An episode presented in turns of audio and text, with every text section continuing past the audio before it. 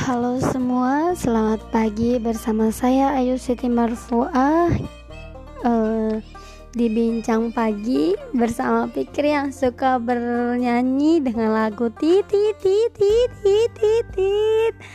Mungkin definisi bahagia setiap orang itu berbeda. Melihatnya tersenyum adalah suatu hal yang sangat membahagiakan baginya ada masa di mana dia harus mendengar dan didengar. Kadang yang namanya manja itu emang sebuah keharusan.